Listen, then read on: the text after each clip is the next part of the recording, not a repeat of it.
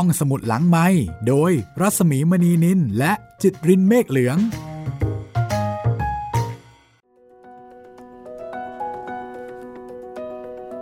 ตอนรับคุณผู้ฟังเข้าสู่รายการห้องสมุดหลังใหม่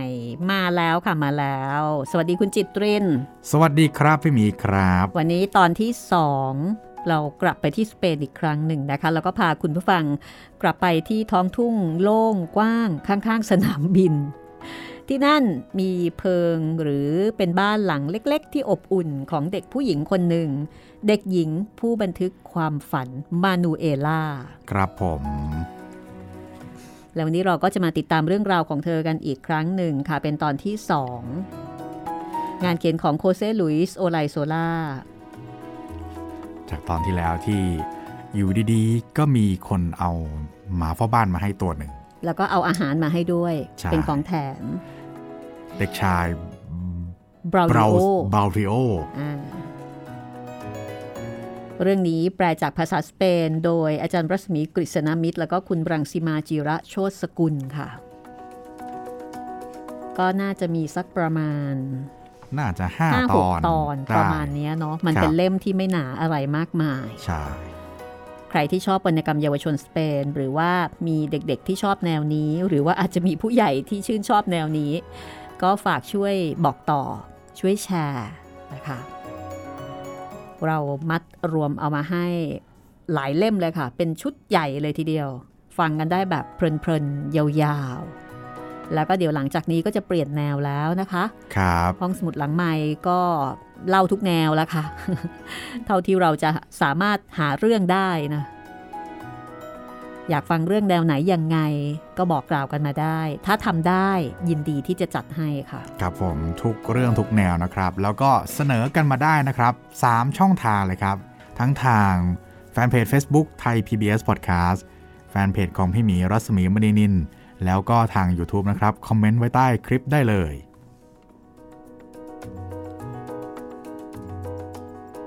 วันนี้มาต่อกันเลยนะคะ กับชีวิตของมานูเอล่ากับคุณแม่ คือพูดง่าย ๆว่าแม่เนี่ยตอนนี้เหมือนกับเป็นแม่เลี้ยงเดี่ยว อ่าใช่ โดยพฤตินัย เพราะว่าคุณพ่ออยู่ที่อเมริกาครับ แล้วก็ติดคุก ใช่ คือฟังดูดีอยู่อเมริกา แต่ติดคุกอยู่ ครับ ก็เท่ากับว่าแม่ก็ต้องดูแลจัดการลูกเพียงลำพังคนเดียว แล้วก็หากินตัวเป็นเกลียวถูกต้องเอ่อในการทำงานปั๊มน้ำมัน ใช่ รายได้ก็คงไม่ได้เยอะแยะอะไรมากมาย เลยเข้าใจเลยครับว่าโอ้โหตอนที่ลูกได้ได้หมามาเลี้ยงเนี่ยอืมแม่ก็แบบเฮ้ยเครียดจะเอาอะไรให้กินไม่เอารู้ของเหลือๆไงแม่โอ้แต่เราไม่เคยเหลือนะเราลูกไม่เคยเหลือเออต้องบอกว่าสังคมไทยเราเนาะครับผม ต่อให้ฐานะยากจนขนาดไหนยังไงเนี่ย เราก็ยังมีของกินทิ้งกินขว้างว่าไหมอ่าใช่ครับ ไม่เคยอดอยากเราว่าไม่งั้ค่อยนดีได้กอว่าดอะคือคนจนบ้านเราเนี่ย จนเงิน แต่ไม่แต่ไม่ว่า อาหารเนี่ยมันหายากมากทั้งพร้อมเลยที่จะบอกว่าโหไม่มีกินแล้วก็ผอม คืออาจจะไม่ได้กินในของที่ต้องการครับแต่ไม่ค่อยหรอกค่ะที่จะอดอยาก ใช่ แต่ถ้าเป็นต่างประเทศโอ้ไม่ได้กินก็คือนี่ไม่ได้กินจริงๆใช่ไม่มีเลย ของเราเนี่ยไม่มีกินก็ไปวัด บางทีเพื่อนบ้านก็เอามาให้ บางทีก็คนนู้นคนนี้คือมีระบบเขาบอกว่าอ่า มีระบบชุมชนที่จะจัดการแล้วก็ช่วยเหลือกันครับในต่างจังหวัดนี่อ่ายังค่อนข้างโอเค หรือไม่ก็ไปยิงนกตกปลาอะไรต่ออะไรใช่ไหมคะใช่เก็บผักเก็บหญ้าเราอุดมสมบูรณ์ ในกรุงเทพนี่อาจจะลำบากหน่อย แต่ในกรุงเทพก็อย่างที่บอกมีระบบชุมชนใช่ดูแลครับจัดการ แต่ต่างประเทศนะ เท่าที่อ่านเรื่องมาหลายเรื่องเนี่ยค่ะ ความยากจนของเขาของจริงจริง ๆ เลยนะ คืออดกันเลยใช่ไม่มีกินเลย ก็เดี๋ยวเรามาติดตามกันต่อเลยกันละกันนะคะ กับตอนที่ 2 ค่ะ เด็กหญิงผู้บันทึกความฝัน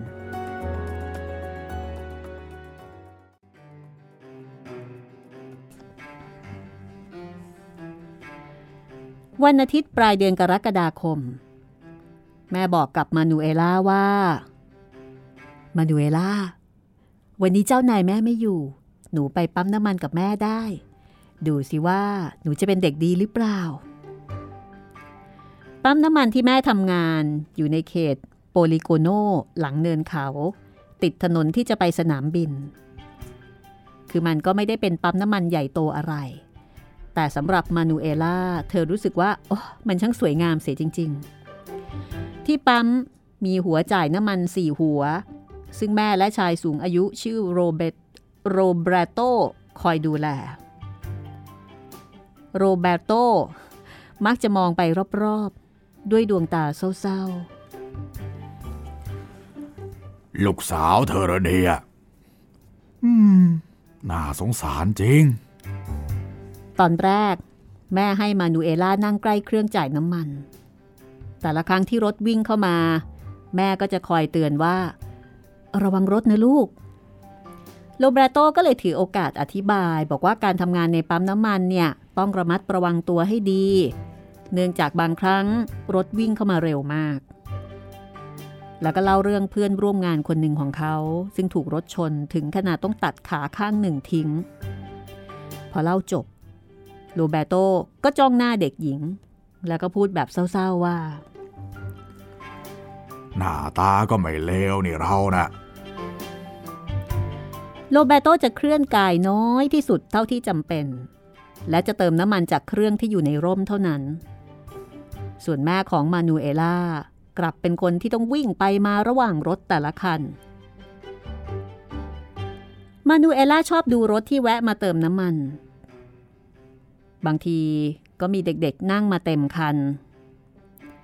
บนหลังคารถคันหนึ่งมีเรือที่สง่างามลำใหญ่ ผู้หญิงผมบรอนตาสีฟ้าเป็นคนขับ ธอมองมาที่มานูเอล่าแล้วก็ยิ้มให้ ในรถมีเด็กสองคน ผมบรอนทั้งคู่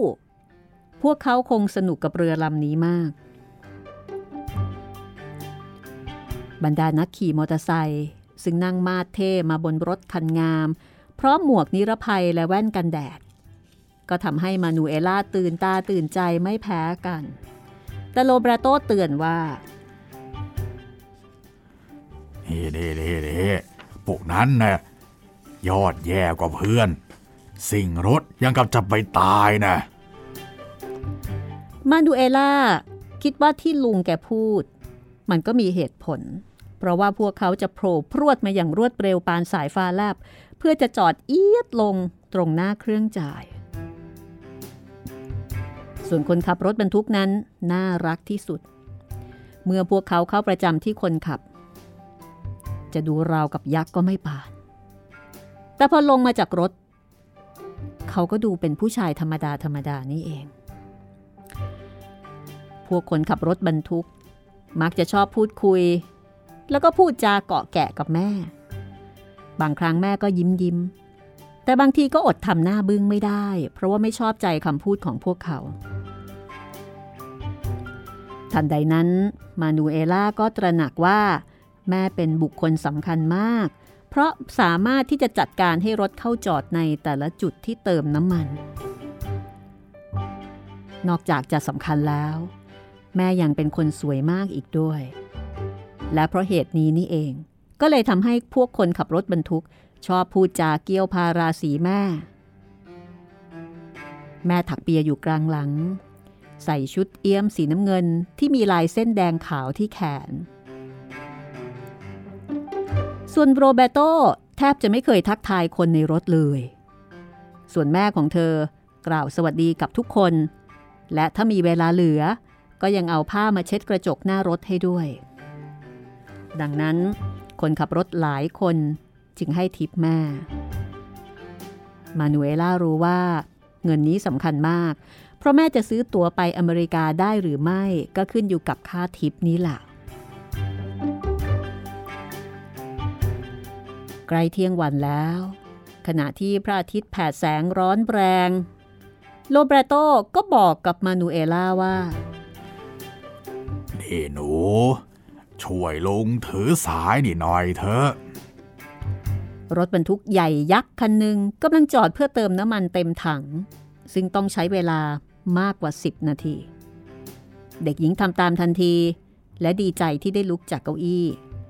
แต่แม่ไม่ค่อยพอใจนัก แต่ว่าโรเบโตบอกว่า ไม่เป็นไรหรอก คุสติน่า ฉันคอยดูอยู่คืคือแม่ก็อาจจะเป็นห่วงลูกไม่ค่อยพอใจว่าเอ๊ะทำไมต้องให้มานูเอล่าเนี่ย มาช่วยงานที่มันมีความเสี่ยงด้วย พอโรเบโตพูดดังนั้น พอพูดเสร็จก็นั่งแปะลงบนเก้าอี้ที่มานูเอล่าเพิ่งจะลุกขึ้น แล้วก็ดื่มน้ำจากเหยือกดื่มน้ำจากเหยือกดินเผา คือเหมือนกับว่าเหนื่อยแล้วก็พักกินน้ำให้มานูเอล่าเนี่ยช่วยจับสายแทน ปรากฏว่าคนขับรถบรรทุกถึงกับออกปากชมทำได้ดีนี่แม่หนู และเมื่อเติมน้ำมันเต็มถังแล้ว เขาก็ให้ทิปเด็กหญิง ตั้งแต่นั้นเป็นต้นมา แม้ว่าแม่จะคอยเตือนให้ระวังอยู่เสมอ มานูเอล่าก็ไม่ยอมหยุดช่วยโรเบโต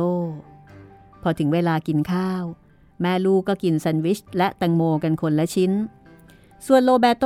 ก็กินอาหารที่เขาเตรียมมา แล้วก็เอาไวน์ขวดหนึ่งออกมาดื่ม จนเกือบหมดขวด แล้วก็นั่งงีบหลับไปบนเก้าอี้ตัวเดิมอย่างสบายอารมณ์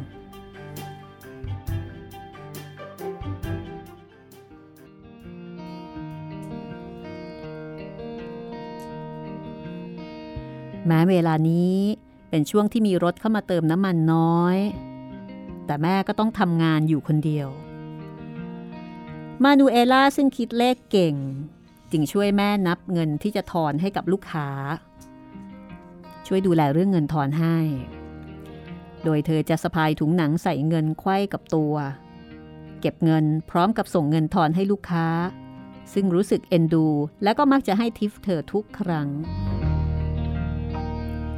แม่จะคอยชำเลืองมองเงินที่มานูเอล่าทอน แม้ว่ากำลังเติมน้ำมันให้รถคันอื่นอยู่ก็ตาม นานๆ ครั้ง โลบราโตจะลืมตาดูสักที เมื่อเห็นทุกอย่างปกติดี เขาก็จะนอนต่อ เหตุการณ์เป็นอย่างนี้จนใกล้ค่ำเขาจึงตื่นขึ้น แล้วก็ถามว่า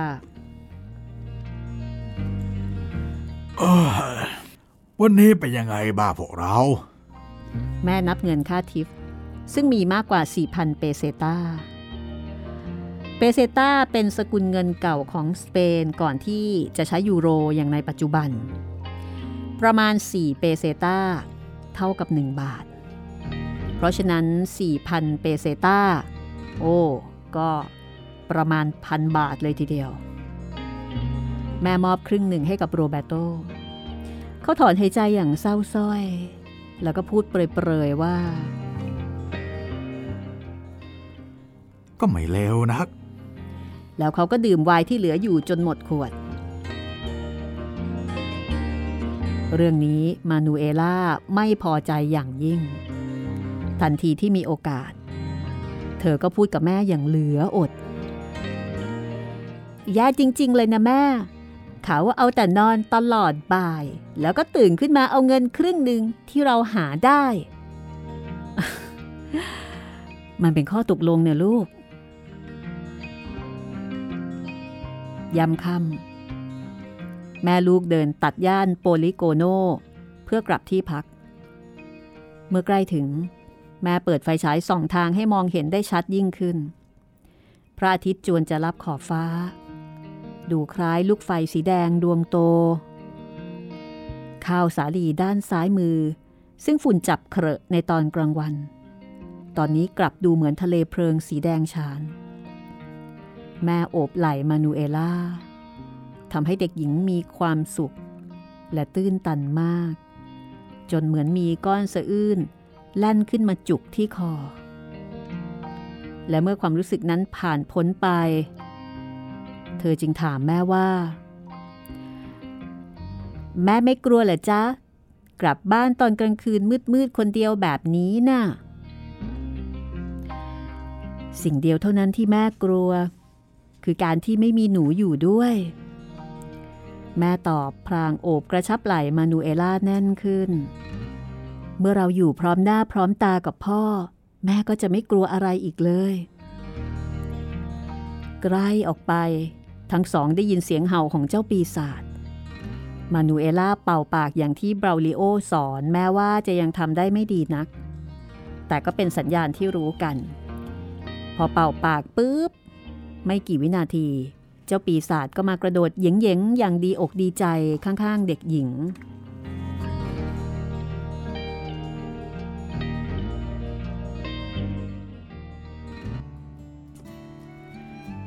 ตั้งแต่วันนั้นเป็นต้นมา มานูเอล่าก็เฝ้านึกถึงความทรงจำอันแสนวิเศษ ในวันที่ไปปั๊มน้ำมันกับแม่ จนกระทั่ง บุรุษไปรษณีย์ได้มาปรากฏตัว เหตุการณ์นี้ไม่เคยเกิดขึ้นมาก่อน และบุรุษไปรษณีย์จะมาที่บ้านก็ต่อเมื่อมาส่งจดหมายจากอเมริกา ซึ่งเป็นสิ่งที่แม่คอยอยู่ตลอดเวลา บุรุษไปรษณีย์ใส่เครื่องแบบสีเทา ขี่มอเตอร์ไซค์มา เจ้าปีศาจไล่งับเขา จนเกือบตกรถ ชายหนุ่มก้าวลงจากรถอย่างหัวเสียทำท่าจะหยิบก้อนหินที่พื้นคว้างใส่ เจ้าปีศาจก็เลยวิ่งแจ้นหนีไป บุรุษไปรษณีย์ก็เลยบอกกับมานูเอล่าแบบเคืองๆว่า เฮ้ย แม่หนู หนูต้องล่ามไว้นะ ถ้าเกิดมันกัดคนเข้าละก็มาจะกัดเฉพาะโจรเท่านั้นแหละว่าไงนะ นี่หนูกำลังจะบอกว่าฉันดูเหมือนโจรหรือไงฮะ มานูเอล่ายักไหล เพราะไม่เคยเห็นโจร ก็เลยไม่รู้ว่าหน้าตาเป็นยังไง นี่หนู ฉันเป็นบุรุษไปรษณีย์แล้วเผื่อว่าเด็กหญิงจะไม่ทันสังเกต เขาก็เลยยื่นจดหมายให้ ถึงตอนนี้เจ้าปีศาจซึ่งยังคงไม่สบอารมณ์ แล้วก็คอยดูท่าทีอยู่ห่างๆ มันเห่าออกมา จึงทำให้เป็นเรื่องขึ้น เขามองไปที่เจ้าปีศาจแล้วก็ถามมานูเอล่าว่า เอะนี่ไม่ใช่หมาของคุณครัวคินหรอกเหรอ มานูเอล่ายักไหล่อีกครั้ง หนูไปเอาหมานี่มาจากไหนนะฮะ มีคนเขาให้มา ใครให้ล่ะ เด็กหญิงเริ่มรู้สึกว่า ชักจะมีอะไรไม่ชอบมาพากล หลังจากคิดอยู่ครู่หนึ่ง เธอก็เลยตอบเสียงอ่อยๆว่า ก็บราวลิโอน่ะ ใครนะ ลูกชายคนขายเนื้อน่ะเหรอ มานูเอล่าพยักหน้า ทันใดนั้น บุรุษไปรษณีย์ก็พูดขึ้นราวกับได้ล่วงรู้ความลับอะไรบางอย่าง ไม่ต้องพูดอะไรอีกแล้ว ไอ้โตแซบมานูเอล่าพยักหน้า และทันใดนั้น บุรุษไปรษณีย์ก็พูดขึ้น ราวกับได้ล่วงรู้ความลับอะไรบางอย่าง ไม่ต้องพูดอะไรแล้ว ตัวแซบบ่ายวันนั้น บุรุษไปรษณีย์กลับมาอีกครั้ง คราวนี้สวมชุดลำลอง นั่งมาในรถของชายสูงอายุ หนวดขาวแต่งตัวดี ข้างๆเขามีคุณผู้หญิงสวมแว่นตา ท่าทางไม่ยินดียินร้ายนั่งมาด้วยพอบุรุษไปรษณีย์ลงจากรถ เจ้าปีศาจก็เห่าทันที แม้จะไม่เข้าใกล้นัก แต่เมื่อชายสูงอายุที่มีหนวดก้าวลงมา มันกลับกระโดดโลดเต้นด้วยความยินดี ไอ้วายร้ายหน้าไม่อาย ชายสูงอายุตะโกนลั่น มานูเอล่าถึงกับตกใจ เพราะคิดว่าเขาหมายถึงเธอ ในขณะนั้นเองแม่ก็ออกมาจากบ้าน เพราะว่าบ่ายนี้ไม่ต้องไปทำงานที่ปั๊มน้ำมัน แม่ตกใจเพราะเสียงตะโกน เกิดอะไรขึ้น เจ้าหมาหน้าไม่อายดิพอฉันเผลอมันก็หนีออกจากบ้านแหมกล้าหาญจริงๆนะเจ้าวายร้าย ส่วนคุณผู้หญิงที่สวมแว่นก็ตอบโดยไม่ได้ลงมาจากรถว่า ก็เพราะมันไม่ชอบอยู่บนตึกนะสิ แต่เจ้าปีศาจแสดงท่าทางดีใจแล้วก็เข้ามาประจบคลอเคลียจนชายสูงอายุหายโกรธ และเพื่อเป็นการยืนยันจึงบิดหูหยอกมัน ซึ่งมานูเอล่าเองก็เคยทดลองทำดู แล้วก็รู้ว่ามันชอบมาก มานูเอล่ารู้สึกสับสน ไม่เข้าใจว่าเกิดอะไรขึ้น แต่แม่รู้ แม่รู้ทันทีว่าชายคนนี้เป็นเจ้าของเจ้าปีศาจที่แท้จริง เออดิฉันเสียใจด้วยนะคะ เด็กชายที่โรงเรียนเดียวกับลูกสาวดิฉันเอามาให้ โดยคิดว่ามันไม่มีเจ้าของนะคะเบราลิโอน่ะเหรอ เราก็อยู่ตึกเดียวกันนั่นแหละ บ้านเราอยู่ชั้นบนของร้านขายเนื้อ แล้วเบราลิโอก็เล่นกับมันทั้งวัน เฮ้ย คอยดูสิมันกล้าขโมยหมาเรามายังหน้าไม่อายจริง ๆ ไว้กลับมาจากพักร้อนเถอะ ฉันจะฆ่ามัน มานูเอล่าตกใจกับเหตุการณ์ที่เกิดขึ้น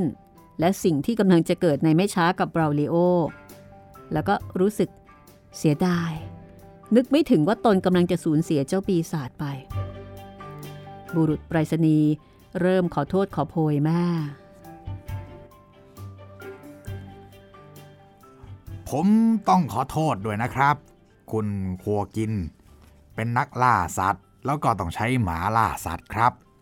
มันเป็นงานอดิเรกอย่างเดียวของเขา ผมจึงต้องแจ้งให้เขาทราบครับ คุณทำถูกแล้วล่ะค่ะ อีกอย่างมันก็เป็นสุนัขของเขา ดิฉันเสียใจที่เขาต้องมาไม่สบายใจที่มันหายไป แต่เมื่อแม่รู้ว่า ชายคนนั้นเป็นบุรุษไปรษณีย์ก็เลยลืมเรื่องเจ้าปีศาจไปชั่วขณะ หันมาพูดเรื่องจดหมายแทนฉบับที่ได้รับเมื่อเช้านั้น เป็นจดหมายจากอเมริกา กินเวลาถึงสองเดือนกว่าจะมาถึง และแม่ยังรู้ว่ามีอีกหลายฉบับที่สูญหายไประหว่างทาง บุรุษไปรษณีย์เริ่มใคร่ครวญหาสาเหตุว่าทำไมจดหมายหลายหลายฉบับ ถึงได้หายไป และเมื่อรู้ว่าสามีของเธอติดคุกอยู่ จึงครุ่นคิดอย่างหนัก พอคุณผู้หญิงสวมแว่นได้ยินเรื่องคุก ก็หันมาสนใจปัญหาเรื่องจดหมายกับเขาด้วย จนคุณครัวกินต้องพูดตัดบทขึ้น เอาเอาคำแล้ว เรากลับกันเถอะ เขาเปิดประตูรถ แล้วเจ้าปีศาจก็เข้าไปนั่งกระดิกหางอย่างกระตือรือร้น มันคิดว่าเราจะไปล่าสัตว์กันนะคุณครัวกินหัวเราะชอบใจ ทุกคนลืมมานูเอล่า ซึ่งตอนนี้กำลังมองอย่างไม่เชื่อสายตาตัวเองว่า พวกเขากำลังพรากเพื่อนคนเดียวที่เธอมีอยู่ไป เพื่อนคู่ทุกคู่ยาก ผู้ร่วมผจญความเหงาและความอ้างว้าง ในช่วงเวลาอันยืดยาวไม่มีที่สิ้นสุดณท้องทุ่งแห่งนี้ ในขณะที่แม่มีความสุขมาก เมื่อได้รับจดหมายจากอเมริกา บางครั้งขณะอ่าน แม่จะร้องไห้ แล้วก็ลืมทุกสิ่งทุกอย่างรอบตัว ดังนั้นจึงไม่รู้ว่า ทันทีที่รถของคุณขัวกินจากไป มานูเอล่าก็วิ่งเข้าห้องอาบน้ำแล้วก็ขังตัวเองอยู่จนกระทั่งแม่ไปตามเด็กหญิงมากินข้าวเย็น แล้วแม่ก็ได้เห็นว่า เด็กหญิงร้องไห้เสียจนตาบวมเป่ง แม่พยายามปลอบโยนยังไงก็ไม่เป็นผล ที่หนูโมโหที่สุดก็คือ มันจากไปโดยไม่ ไม่แม้แต่จะล่ำลา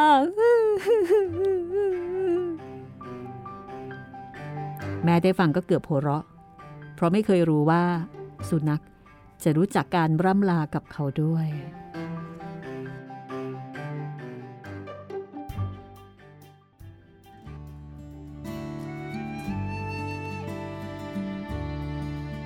หลังจากที่เจ้าปีศาจจากไป คืนวันอันเศร้าหมองและยืดยาว ก็กลับมาเยือนมานูเอล่าอีกครั้ง เพื่อให้เด็กหญิงรู้สึกดีขึ้น แม่ก็เลยบอกว่าในเดือนกันยายนเจ้านายจะหยุดพักร้อน มานูเอล่าสามารถไปที่ปั๊มน้ำมันกับแม่ได้ แต่เด็กหญิงรู้สึกว่าอีกนานแสนนานกว่าจะถึงเดือนกันยายน นานเสียจนเมื่อถึงเวลานั้นเข้าจริง ๆ เธออาจจะตายไปเสียก่อนแล้ว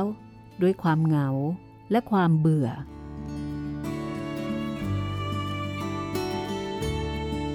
ดูราวกับเวลาผ่านไปเป็นปี ทั้งๆทที่มันเพิ่งผ่านไป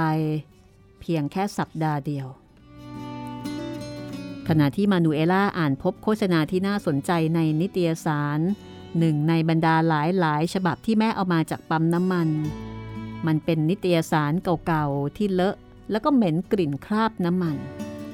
ลงรูปพระบรมฉายาลักษณ์ของพระมหากษัตริย์ พระราชินี เจ้าฟ้าชาย เจ้าฟ้าหญิง และภาพดารานักแสดงมากมาย โฆษณานั้น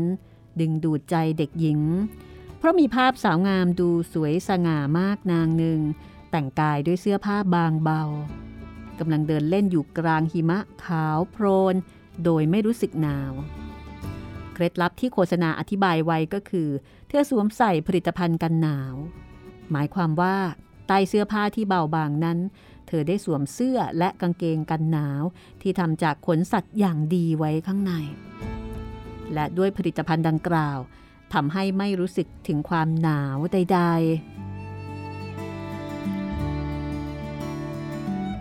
แต่สำหรับแม่กลับตรงกันข้าม โดยเฉพาะในช่วงหน้าหนาว แม่จะรู้สึกหนาวมาก ขณะทำงานที่ปั๊มน้ำมัน และมักกลับถึงบ้านด้วยเนื้อตัวเย็น สีออกม่วงคล้ำ แม่มักจะหนาวอยู่เสมอ ยกเว้นช่วงหน้าร้อน ดังนั้นแม่จึงชอบบอกให้มานูเอล่าใส่เสื้อผ้าหลาย ๆ ชั้น แม้ว่าบางทีเด็กหญิงจะแย้งว่า แต่หนูไม่หนาวนี่จ้ะแม่ ไม่หนาวได้ไงลูก อากาศเย็นเฉียบออกอย่างนี้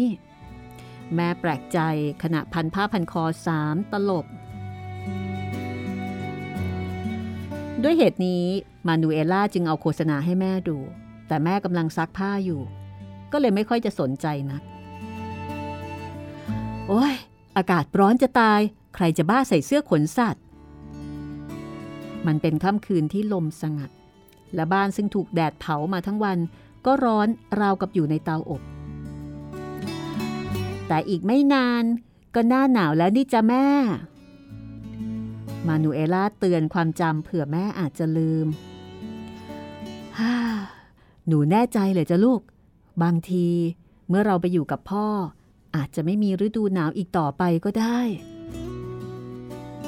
แม่พูดขณะปาดเหงื่อบนหน้าผาก สำหรับเรื่องพ่อ เด็กหญิงจำหน้าพ่อไม่ได้ แต่ถ้าฟังตามที่แม่เล่า พ่อดูราวกับเป็นนักมายากลผู้วิเศษ แม่บอกว่าเมื่ออยู่กับพ่อ จะไม่ต้องเผชิญกับความกลัว ความหนาว ไม่ต้องทำงานที่ปั๊มน้ำมัน หรือว่าอยู่โดดเดี่ยวกลางทุ่งโล่งไม่ต้องเดินไปไหนมาไหนทุกคนทุกแห่ง หรือแม้แต่จะเปิดวิทยุฟังเพลง เพราะว่าพ่อ ทั้งร้องแล้วก็เล่นกีตาร์ได้อย่างยอดเยี่ยม และเมื่อพ่อออกจากคุก พวกเขาก็จะมีชีวิตที่สุขสบาย ร่ำรวยอยู่ในสหรัฐอเมริกา แม่หมายถึงว่า ถ้าเราได้ไปอยู่ที่อเมริกาใต้หรือที่ไมอามี่ซึ่งฤดูหนาวไม่ค่อยหนาวมากจ้าแม่ มาดูเอล่าพูด แต่ในวันถัดมาเธอก็ไม่อาจหักห้ามความรู้สึก อยากเขียนส่งไปตามที่อยู่ของโฆษณาชิ้นนั้น จริงๆ ก็ไม่ต้องทำอะไรมาก นอกจากกรอกชื่อที่อยู่ลงในคูปอง แล้วก็ใส่ซองส่งไปรษณีย์เธออ้อนวอนให้แม่ช่วยส่งให้ เอาเธอแม่ส่งให้หนูหน่อยนะ แม่เข้าใจดีว่าลูกอยากจะทำอะไรสักอย่างเพื่อความเพลิดเพลินเมื่อต้องอยู่คนเดียวเป็นเวลานาน แม่จึงไปส่งจดหมายให้อย่างที่ทำการไปรษณีย์หลังจากนั้นไม่กี่วัน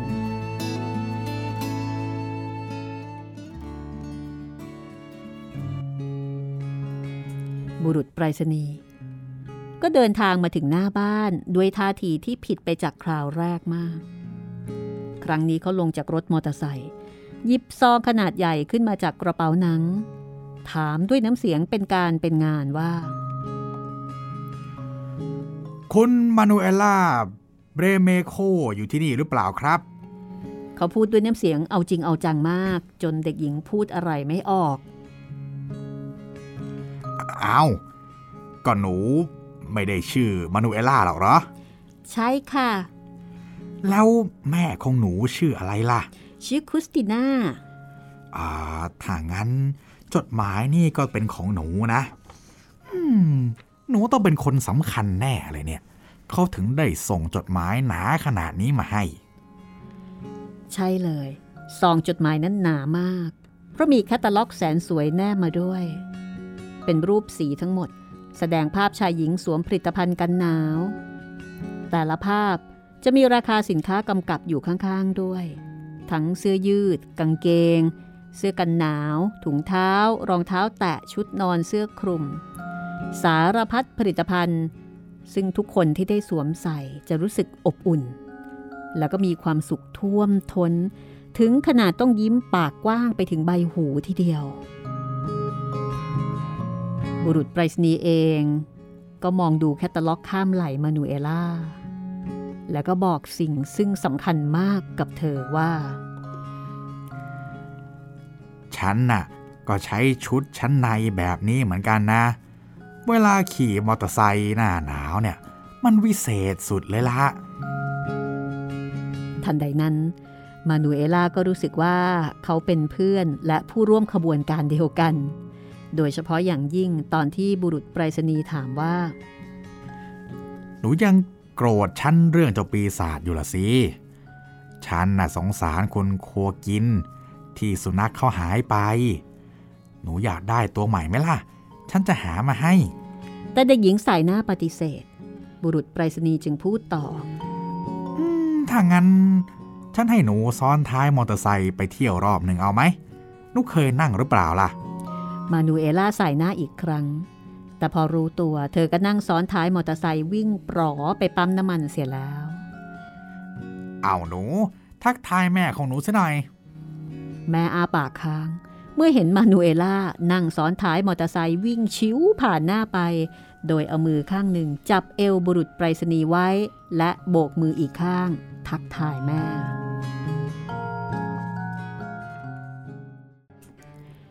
นับแต่วันนั้น ชีวิตของมานูเอล่าก็เปลี่ยนแปลงโดยสิ้นเชิง ไม่นานนัก บราลิโอก็กลับมาปรากฏตัวอีกครั้งเหมือนเช่นเคยในบ่ายวันหนึ่ง แล้วก็เหมือนเดิม เขาก็มักจะเดินเตะอะไรต่อมิอะไรที่เขาพบตามทาง เด็กหญิงแทบไม่เชื่อสายตาตัวเอง เมื่อเห็นบราลิโอวิ่งเล่นมาแต่ไกลกับสุนัขตัวหนึ่ง ซึ่งดูแล้วคล้ายเจ้าปีศาจมาก ในไม่ช้าเธอก็หายสงสัย เพราะเจ้าสุนัขมองเห็นมานูเอล่าแต่ไกล ก็วิ่งห่อแล้วก็กระโจนใส่เด็กหญิงอย่างตื่นเต้นยินดี จนเธอถึงกับล้มลง มันเอาจมูกมาดมตามตัว กระโดดโลดเต้นแล้วก็เห่าอย่างดีอกดีใจ ไม่ยอมให้เธอลุกขึ้น จนเด็กหญิงต้องดึงหูมันไว้ เมื่อความรู้สึกตื่นเต้นดีใจที่ได้กลับมาพบกันอีกค่อยจางลง มานูเอล่าก็เลยตำหนิบราลิโอบราลิโอ เธอไปขโมยหมาคุณครัวกินมาอีกเหรอเนี่ย ใครกัน ฉันน่ะเหรอ เด็กชายซึ่งยังดูคล้ำแดดจากการไปพักผ่อนชายทะเลถามขึ้น แล้วก็มองไปรอบๆราวขับไม่เข้าใจ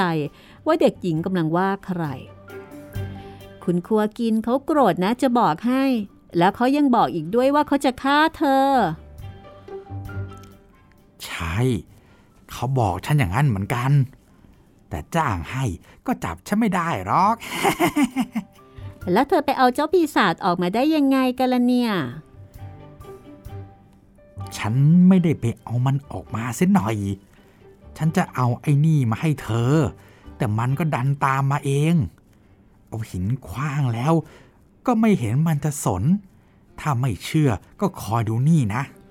ว่าแล้วเด็กชายก็เอาห่อของที่พกมาวางลงบนพื้น และตะโกนเสียงดังใส่เจ้าปีศาจซึ่งเห่าตอบอย่างดีอกดีใจ จากนั้นเขาก็คว้างก้อนหินไป แต่ไม่โดนมันหรอก มันรู้สึกสนุก กระดิกหาง วิ่งไปคาบหินกลับมาให้ แถมยังเห่าเสียงดังอีกหลายครั้ง เพื่อให้เด็กชายคว้างหินเล่นกับมันอีก เห็นหรือยังล่ะฮะบราวลิโอถามพรางหยิบห่อของขึ้นมา อืม แต่เธอต้องเอามันกลับไปด้วยนะ ฉันไม่อยากมีเรื่อง เออ ก็ได้ก็ได้ เด็กชายตอบพรางยื่นห่อของให้กับมานูเอล่า แล้วก็บอกให้ฟังว่า เนี่ย เป็นพวกเปลือกหอย แล้วก็หอยสัง ซึ่งฉันเก็บมาจากชายทะเล เธอจะเอาไปทำสร้อยคอก็ได้นะแล้วเด็กชายก็เล่าว่า เขาได้ไปพักอยู่ที่ชายหาดที่ทอดยาว สุดลูกหูลูกตา ในวันที่ท้องฟ้าแจ่มใส ก็จะมองเห็นทวีปแอฟริกาอยู่อีกด้านของทะเล เขาอธิบายให้เธอฟังว่า ทะเลเป็นอย่างไร เพราะมานูเอล่าเคยเห็นแต่ในภาพยนตร์เท่านั้นบราวดิโอบอกว่าถ้าเอาหอยสังมาแนบกับหูจะได้ยินเสียงคลื่น มานูเอล่าลองทำดูแต่ก็ไม่ได้ยินเสียงอะไรเลย อย่างไรก็ตาม บ่ายวันนั้น เวลาผ่านไปอย่างรวดเร็ว เราติดปีกบิน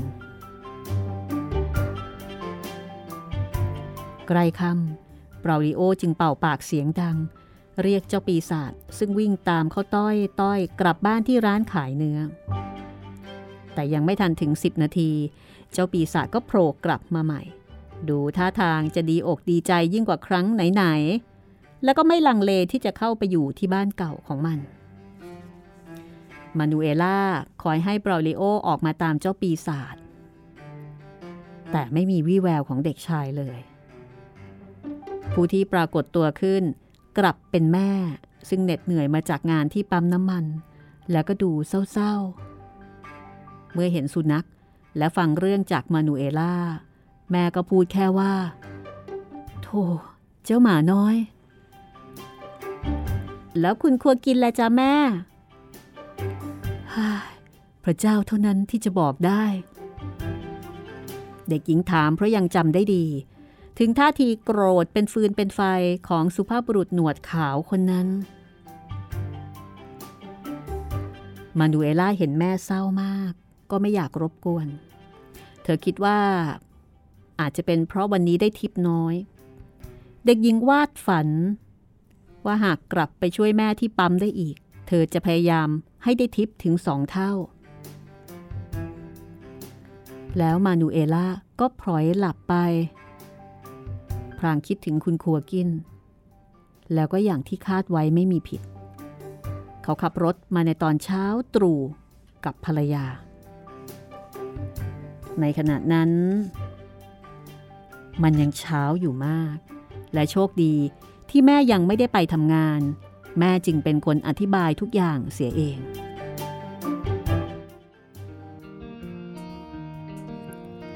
แต่คุณครัวกินไม่ต้องการคำอธิบายอะไรมากนัก และเขาก็ไม่ได้โกรธเคืองบราวลิโอแต่อย่างใด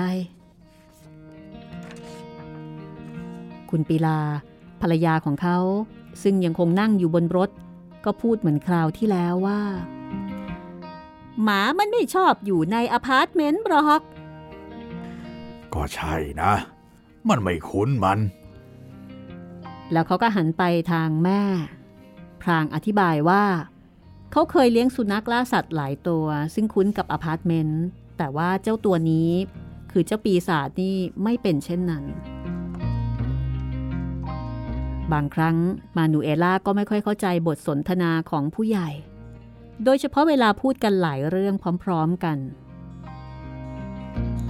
คราวนี้คุณปีล่าเล่าให้ฟัง ถึงการเดินทางไปสหรัฐอเมริกาเมื่อ 3 ปีก่อน แล้วก็จบลงด้วยเรื่องของพ่อ ดูเธอจะเป็นห่วงเอามากๆ ที่พ่อของมานูเอล่า ต้องติดคุกอยู่ที่โน่น ในทางตรงกันข้าม คุณขัวกินกลับเป็นห่วงเรื่องความประพฤติของเจ้าปีศาจดังนั้นในช่วงเวลาแห่งความสับสน เด็กหญิงจึงไม่ทันได้รู้เรื่องข้อตกลงที่น่าสนใจอย่างยิ่งว่า เจ้าปีศาจจะยังอยู่ที่บ้านของเธอได้ จนกว่าจะถึงเวลาล่าสัตว์ เมื่อนั้นคุณขัวกินจึงจะมารับมันกลับไป ส่วนอาหารของมัน เราจะฝากมากับเจ้าบราวลิโอหน้าไม่อายนั่นนะ หรือว่าเราอาจจะเอามาให้เองก็ได้ เราจะได้ไปเดินเล่น แล้วคุณก็จะได้มาเยี่ยมหมาของคุณไง มานูเอล่าแทบไม่เชื่อหูตัวเอง แม่ก็เช่นกัน แล้วบราวลิโอก็มากับคุณขัวกินหลายครั้ง เขาซื้ออาหารสุนัขจากที่ร้านมาให้ ส่วนบราวลิโอก็เอาเศษเนื้อจากร้านของเขา ซึ่งทำอาหารได้วิเศษมากมาฝากเช่นกัน ตอนนี้เราเริ่มเก็บเงินกันได้จริง ๆ จัง ๆ แล้วล่ะ รับรองว่าคริสต์มาสนี้เรามีเงินซื้อตั๋วแน่มานูเอล่า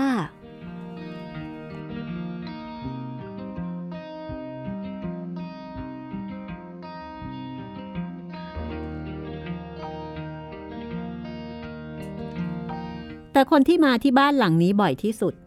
กลับเป็นเอเฟรนบุรุษไปรษณีย์ซึ่งก็ไม่ได้สวมเครื่องแบบมาเสมอไปทุกครั้ง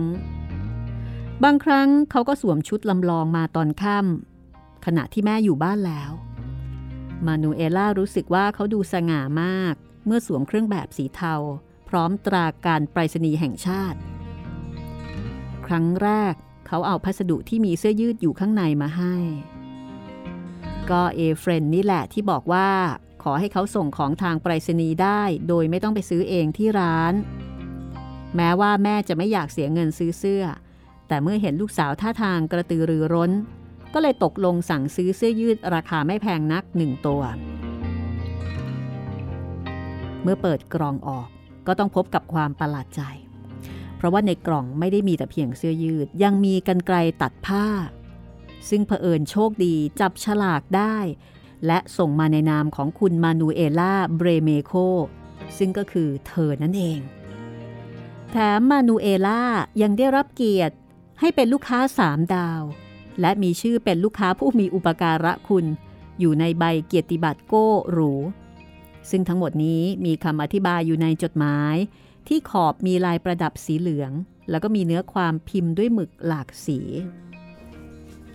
หนูนี่โชคดีจริง ๆ เอาไหนไหนขอดูหน่อยสิ เวลาเอเฟรนมาที่บ้าน ดูเขาไม่เคยรีบร้อนเลย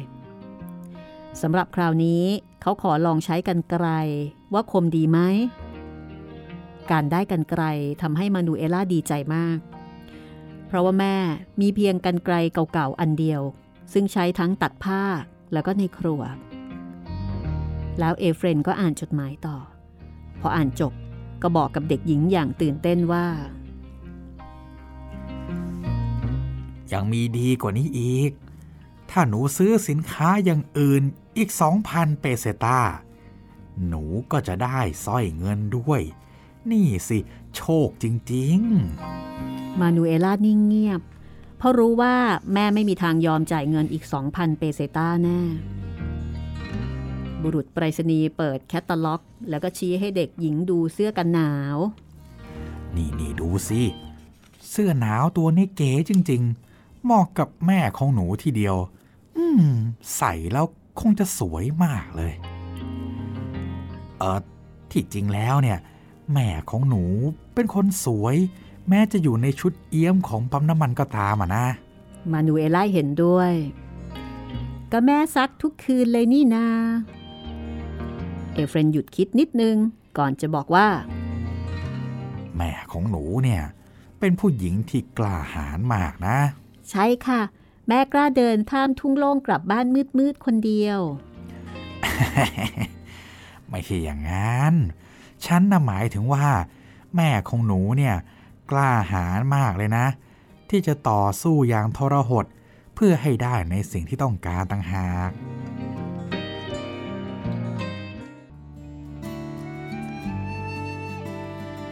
แม่ชอบกันไกล แต่ก็บอกว่าจะไม่มีการซื้ออะไรอีกยำคำวันนั้น เอเฟรนขี่มอเตอร์ไซค์มา แสงไฟหน้ารถสว่างจ้าทำลายความมืดของท้องทุ่ง เขาทักทายแม่อย่างสุภาพ แล้วก็บอกมานูเอล่าว่า ฉันมาเอาจดหมายน่ะ จดหมายอะไรคะ ก็จดหมายสั่งซื้อเสื้อหนาวไง ฉันจะไปส่งให้เอง แล้วอีกอาทิตย์หนึ่งมานูเอล่าก็จะได้สร้อยเงิน ขอบคุณมากค่ะ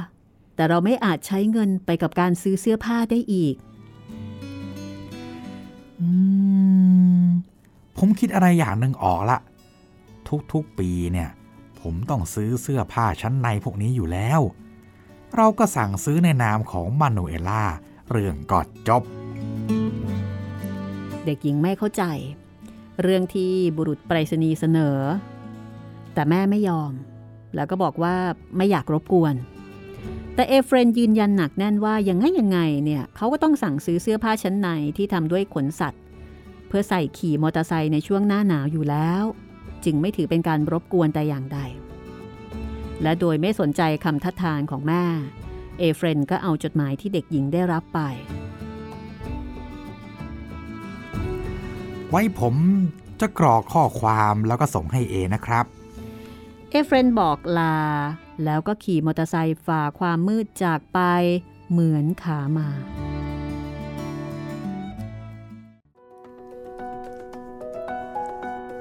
นึกถึงบรรยากาศเวลาที่เราสั่งของออนไลน์เนาะอ่าใช่ครับ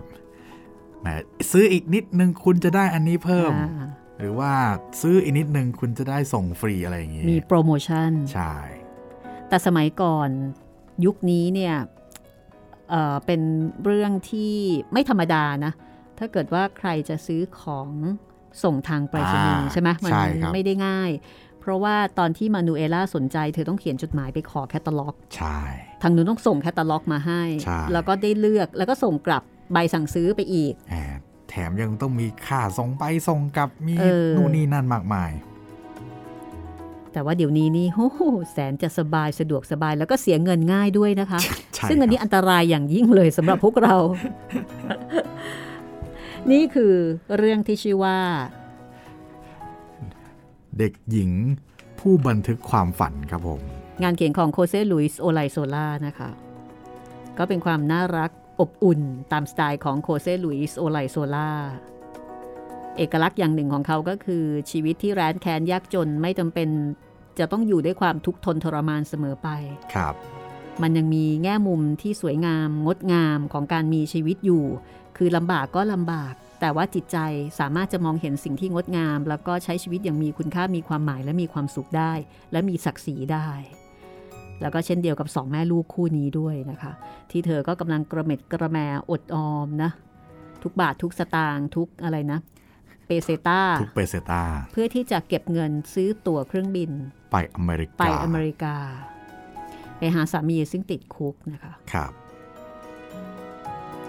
และอย่าลืมค่ะ สามารถที่จะติดต่อพูดคุย แนะนำเรื่องที่คุณสนใจอยากฟังได้นะคะ 3 ช่องทางของห้องสมุดหลังใหม่ ครับผมติดต่อกันมาได้นะครับ ทางแฟนเพจ Facebook ไทย PBS Podcast แฟนเพจของพี่หมีรัศมีมณีนินแล้วก็ช่องทางสุดท้ายนะครับ ทาง YouTube ก็คอมเมนต์ไว้ใต้คลิปได้เลยนะครับ พบกับห้องสมุดหลังใหม่ในตอนต่อไปนะคะ ของเด็กหญิงผู้บันทึกความฝันตอนที่ 3 ค่ะ วันนี้เราสองคนลาไปก่อนนะคะ สวัสดีครับสวัสดีค่ะ